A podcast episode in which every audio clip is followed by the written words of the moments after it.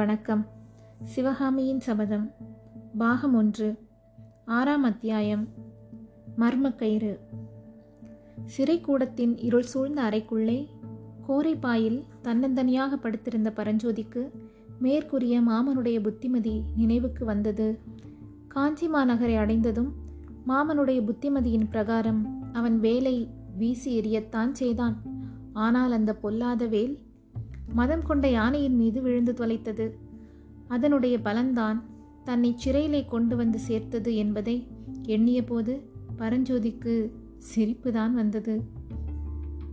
காஞ்சி மாநகர் சேர்ந்த முதல் நாள் இரவை தான் சிறைச்சாலையில் கழிக்க வேண்டியிருந்தது என்பதை அவனுடைய தாயும் மாமனும் அறிந்தால் என்ன நினைப்பார்கள்? தான் காஞ்சிக்கு புறப்பட்ட சமயத்தில் வீட்டுச் சுவருக்கு அப்பால் தனியாக நின்று கனிவும் கண்ணீரும் ததும்பிய கண்களினால் விடை கொடுத்த உமையாளுக்குத்தான் என்னமாயிருக்கும்? காஞ்சியில் தமிழ் கல்வியும் சிற்பக்கலையும் கற்றுக்கொண்டு ஊருக்கு போனதும் இந்த முதல் நாள் அனுபவத்தை சொன்னால் அவர்கள் ஒருவேளை நம்ப மறுத்தாலும் மறுக்கலாம். இன்று மத்தியானம் தன்னிடம் யாராவது இப்படியெல்லாம் நடக்கும் என்று சொல்லியிருந்தால் நம்பியிருக்க முடியுமா? சட்டென்று பரஞ்சோதிக்கு ஒரு விஷயம் நினைவுக்கு வந்தது. அந்த புத்த சந்நியாசி என்ன சொன்னார்? இன்று இரவு உனக்கு ஒரு கஷ்டம் வரும் என்று சொன்னார் அல்லவா அது உண்மையாகிவிட்டதே. உண்மையிலேயே அவர் முக்காலமும் உணர்ந்த முனிவரா? அன்று நண்பகலில் அந்த புத்த சந்நியாசியை அவன் சந்தித்த சம்பவத்தை நினைத்துக்கொண்டு பரஞ்சோதி தனக்குத்தானே நகைத்து கொண்டான். அந்த சம்பவம் பின்வருமாறு. காலையெல்லாம் வழி நடந்த பிறகு காஞ்சி நகர் இன்னும் ஒரு காத தூரத்தில் தான் இருக்கிறது என்று பரஞ்சோதி தெரிந்து கொண்டு சற்று இழைப்பாரி செல்லலாம் என்று சாலை ஓரத்தில் ஒரு மரத்தடியில் படுத்துக்கொண்டான் அவனுடைய தலைமாட்டில் மூட்டையும் அவன் பக்கத்தில் வேலாயுதமும் கிடந்தன. சிறிது நேரத்திற்கெல்லாம் சாலையோடு ஒரு புத்த சந்நியாசி வருவதைக் கண்டான். புத்தர்கள் அல்லது சமணர்களுடைய கூட்டுறவு கூடாது என்றும் அவர்களை கண்டால் தூர விலகி போய்விட வேண்டும் என்றும் அவனுடைய மாமனும் அன்னையும் மிக வற்புறுத்தி கூறியிருந்தார்கள். எனவே தூரத்தில் புத்த சந்நியாசியை கண்டதும் பரஞ்சோதி கண்களை மூடிக்கொண்டான். அவர் தன்னை தாண்டி சாலையோடு தொலைதூரம் போகும் வரையில் தூங்குவது போல் பாசாங்கு செய்ய அவன் தீர்மானித்திருந்தான். சிறிது நேரத்திற்கெல்லாம் தனக்கு அருகில் வந்து யாரோ நிற்பது போலவும் தன்னை உற்று பார்ப்பது போலவும் அவனுக்கு தோன்றியது. மெதுவாக கண்களை திறந்து பார்த்தான். பரஞ்சோதி அஞ்சா நெஞ்சம் படைத்த வாலிபன்தான் ஆனாலும் கண்களை திறந்து எதிரில் கண்ட காட்சி அவனை துணுக்குறச் செய்தது. புத்த சந்நியாசி அவனுக்கு அருகில் வந்து நின்று உற்று பார்த்து கொண்டிருந்தார். அவருடைய முகத்தோற்றம் அவனுக்கு அச்சத்தை அளித்தது. அதை காட்டிலும் அவர் கையில் வாளை பிடித்து தலைகீழாக தொங்கவிட்டு கொண்டிருந்த பாம்பு அதிக அருவறுப்பையும் பயங்கரத்தையும் அழித்தது. ஐந்து அடி நீளமுள்ள நாக சர்ப்பம் அது. ஆனால் உயிர் இல்லாதது. அதனுடைய உடலில் இரத்தம் கசிந்தது. பரஞ்சோதி பரபரப்புடன் எழுந்து அடிகளே என்ன இது வேடிக்கை? எதற்காக செத்த பாம்பை கையில் பிடித்து கொண்டிருக்கிறீர்கள்? தூர எறியுங்கள் என்றான். பிள்ளாய் இவ்வாறு காட்டு பிரதேசத்தில் தனியாக படுத்து உறங்கலாமா? இத்தனை நேரம் இந்த நாகசர்ப்பம் உன்னை தீண்டி இருக்குமே. நல்ல சமயத்தில் நான் வந்து இதை அடித்தேனோ? நீ பிழைத்தாயோ? என்று சொல்லிவிட்டு முத்து சந்நியாசி அந்த செத்த பாம்பை தூர எறிந்தார். பரஞ்சோதி தன் முகத்தில் தோன்றிய புன்சிரிப்பை மறைத்துக்கொண்டு அப்படியே அடிகளே நான் ஒரு தாய்க்கு ஒரே பிள்ளை. என்னை நீங்கள் காப்பாற்றியதற்காக என் தாயார் தங்களுக்கு ரொம்பவும் நன்றி செலுத்துவாள் என்றான். பிறகு அவன் மூட்டையையும் வேலையும் எடுத்துக்கொண்டு எழுந்து நின்று தங்கள் திருநாமம் என்னவோ? என் தாயாரிடம் எப்போதாவது தங்களை பற்றி சொல்ல நேர்ந்தால்? என்பதற்குள் பிஷு குறுக்கிட்டு நாகநந்தி என்பார்கள். நீ எவ்விடத்திற்கு செல்கிறாய் தம்பி? என்று கேட்டார்.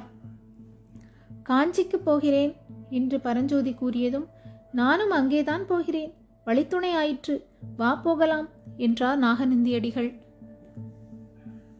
இருண்ட சிறையில் கோரைப்பாயில் படுத்திருந்த பரஞ்சோதி அந்த புத்த பிஷுவுக்கு நாகநந்தி என்பது எவ்வளவு பொருத்தமான பெயர்? அவர் முகத்தை பார்த்தாலே நாகப்பாம்பின் ஞாபகம் வருகிறது என்று எண்ணமிட்டான். நாகநந்தி அடிகள் வருங்காலத்தை ஞான திருஷ்டினால் அறிந்துதான் சொன்னாரோ? அல்லது குருட்டாம்போக்காய் சொன்னாரோ? அவருடைய ஜோஷியத்தில் முற்பகுதி நிறைவேறிவிட்டது. தான் இப்போது ஒரு கஷ்டத்தில் அகப்பட்டு கொண்டிருப்பது உண்மைதான். அவருடைய ஜோஷியத்தின் இன்னொரு பகுதியும் நிறைவேறுமா? புத்த பகவான் அருளால் அந்த கஷ்டம் நீங்கும் என்று சொன்னது பலிக்குமா? ஆம் பலிக்கத்தான் வேண்டும். உண்மையில் பரஞ்சோதி தன்னுடைய நிலைமையை குறித்து அதிக கவலைப்படவில்லை. ஏதோ தவறுதலாக தன்னை சிறையில் அடைத்திருக்கிறார்கள் என்றும் உண்மை தெரியும்போது தன்னை நிச்சயம் விடுதலை செய்து விடுவார்கள் என்றும் உறுதியாக நம்பினான். எனவே இன்று இரவு நிம்மதியாக தூங்குவதுதான் சரி. ஆனால் ஏன் தூக்கம் வரமாட்டேன் என்கிறது? ஓஹோ எல்லாம் இந்த ஒரு ஜான் வயிறு செய்யும் காரியம்தான். ராத்திரி ஒன்றும் சாப்பிடவில்லை அல்லவா? பசி வயிற்றை கிள்ளுகிறது. அதனால் தான் தூக்கம் பிடிக்கவில்லை. நல்ல காஞ்சி நகரம். நெடுந்தூரம் யாத்திரை செய்து வந்த அதிதிகளை இப்படி ராப்பட்டினி போட்டு கொல்லுகிற இந்த நகரத்தை பற்றி என்னத்த சொல்வது? காஞ்சி நகரை அணுகிய போது இந்த திகம்பர ஜைன முனிவர் எதிர்பட்டாரல்லவா? அந்த ராப்பட்டினிக்காரனின் முக தரிசனம் பலன்தான் இன்று இரவு தனக்கு அன்னம் கிடைக்காமல் போய்விட்டது போலும். மேற் சொன்னவாறு பரஞ்சோதி சிந்தனை செய்து கொண்டிருக்கையில் அந்த அறையில் உண்டான ஒரு மாறுதல் அவனுடைய கவனத்தை சட்டென்று ஈர்த்தது. சற்று முன்வரையில் இருள் சூழ்ந்திருந்த அந்த அறையில் இப்போது கொஞ்சம் வெளிச்சம் காணப்பட்டது. இந்த மாறுதலுக்கு காரணம் என்னவென்று அதிசயித்து பரஞ்சோதி மேலே பார்த்தான். கூரையில் இருந்த சிறு துவாரத்தின் வழியாக சந்திர கதிர்கள் உள்ளே புகுந்து வந்ததுதான் என்று தெரிந்தது. இத்தனை நேரம் இல்லாமல் இப்போது திடீரென்று மேற்படி துவாரம் ஏற்பட்டது. எவ்வாறு? என்று ஒரு க ஒரு கணம் பரஞ்சோதிக்கு வியப்பாய் இருந்தது. இல்லை இல்லை. துவாரம் எப்போதும் இருந்திருக்க வேண்டும். ஆனால் துவாரத்திற்கு நேராக இப்போதுதான் சந்திரன் வந்திருக்கிறது என்று தனக்குத்தானே சந்தேக நிவர்த்தி செய்து கொண்டான். ஆம் பூரண சந்திரனுடைய மோகன நிலவொழியானது வெளி உலகத்தை எல்லாம் அப்போது சொப்பன சௌந்தரிய லோகமாக செய்து கொண்டிருக்கிறது. அந்த விஷயத்தை தனக்கு எடுத்துச் சொல்லி தன்னுடைய வயிற்றெரிச்சலை கொட்டிக்கொள்வதற்காகவே மேற்கூரை துவாரத்தின் வழியாக அந்த சந்திர கிரகணம் உள்ளே புகுந்து வருகிறது போலும். ஆஹா இது என்ன? உள்ளே வரும் நிலவு வெளிச்சம் இவ்வளவு அதிகமாகிவிட்டதே. துவாரம் பெரிதாக இருப்பது போல் தோன்றுகிறதே. அடடே முதலில் பார்த்தபோது ஒரு கை கூட நுழைய முடியாத சிறு துவாரமாயிருந்தது. இப்போது ஆள் நுழையக்கூடிய அளவு பெரிதாகிவிட்டதே. இது என்ன இந்திர ஜாலமா? அல்லது மகேந்திர ஜாலமா? மகேந்திர சக்கரவர்த்தியின் காந்தி மாநகரம் மாயஜால நகரமாயிருக்கிறதே. ஐயையோ இது என்ன பயங்கரம்? பரஞ்சோதியின் மூச்சு ஒரு நிமிஷம் நின்று போய்விட்டது. மேற்கூறிய துவாரத்தின் வழியாக நெளிந்து நெளிந்து கீழே வந்தது ஒரு நீள பாம்பு. இல்லை இல்லை பாம்பு இல்லை அது வெறும் கயிறுதான். சீ இன்று மத்தியானம் அந்த புக்த பிஷு செத்த பாம்புடன் வந்து தன்னை திடுக்கிட செய்தாலும் செய்தார் கயிற்றை பார்த்தால் கூட பாம்பு மாதிரி தோன்றுகிறது. மேற்கூரை துவாரத்தின் மர்மம் இப்போது புலப்பட்டது. யாரோ வேண்டுமென்றுதான் கூரையின் துவாரம் செய்திருக்கிறார்கள். அதன் வழியாக கயிற்றை உள்ளே விடுகிறார்கள். எதற்காக? வேறு எதற்காக இருக்கும்? தன்னை தப்புவிப்பதற்காகத்தான். ஆனால் முன்பின் தெரியாத இந்த பெரிய நகரில் தன்னிடம் அவ்வளவு சிரத்தை கொண்டிருப்பவர்கள் யார்? தான் அந்த சிறைசாலை அறையில் இருப்பது அவர்களுக்கு எப்படி தெரிந்தது? இதற்குள்ளாக கயிற்றின் முனை கீழே வந்து அவன் கைக்கு எட்டும் தூரத்தில் வந்துவிட்டது இன்னும் கீழே வந்து தரையையும் தொட்டுவிட்டது. பிறகு அந்த கயிறு இப்படியும் அப்படியும் அசையத் தொடங்கியது. மேலே இருந்து கயிற்றி விட்டவர்கள் அதை குலுக்குகிறார்கள் என்பதில் சந்தேகமே இல்லை. எதற்காக? தன்னை அந்த கயிற்றின் வழியாக மேலே வரும்படி சமிக்ஞை செய்கிறார்களா? அப்படித்தான் இருக்க வேண்டும். அதிசயமான முறையில் வந்த அந்த உதவியை பெற்றுக்கொள்ளலாமா வேண்டாமா? என்று பரஞ்சோதி ஒரு நிமிஷம் யோசனை செய்தான்.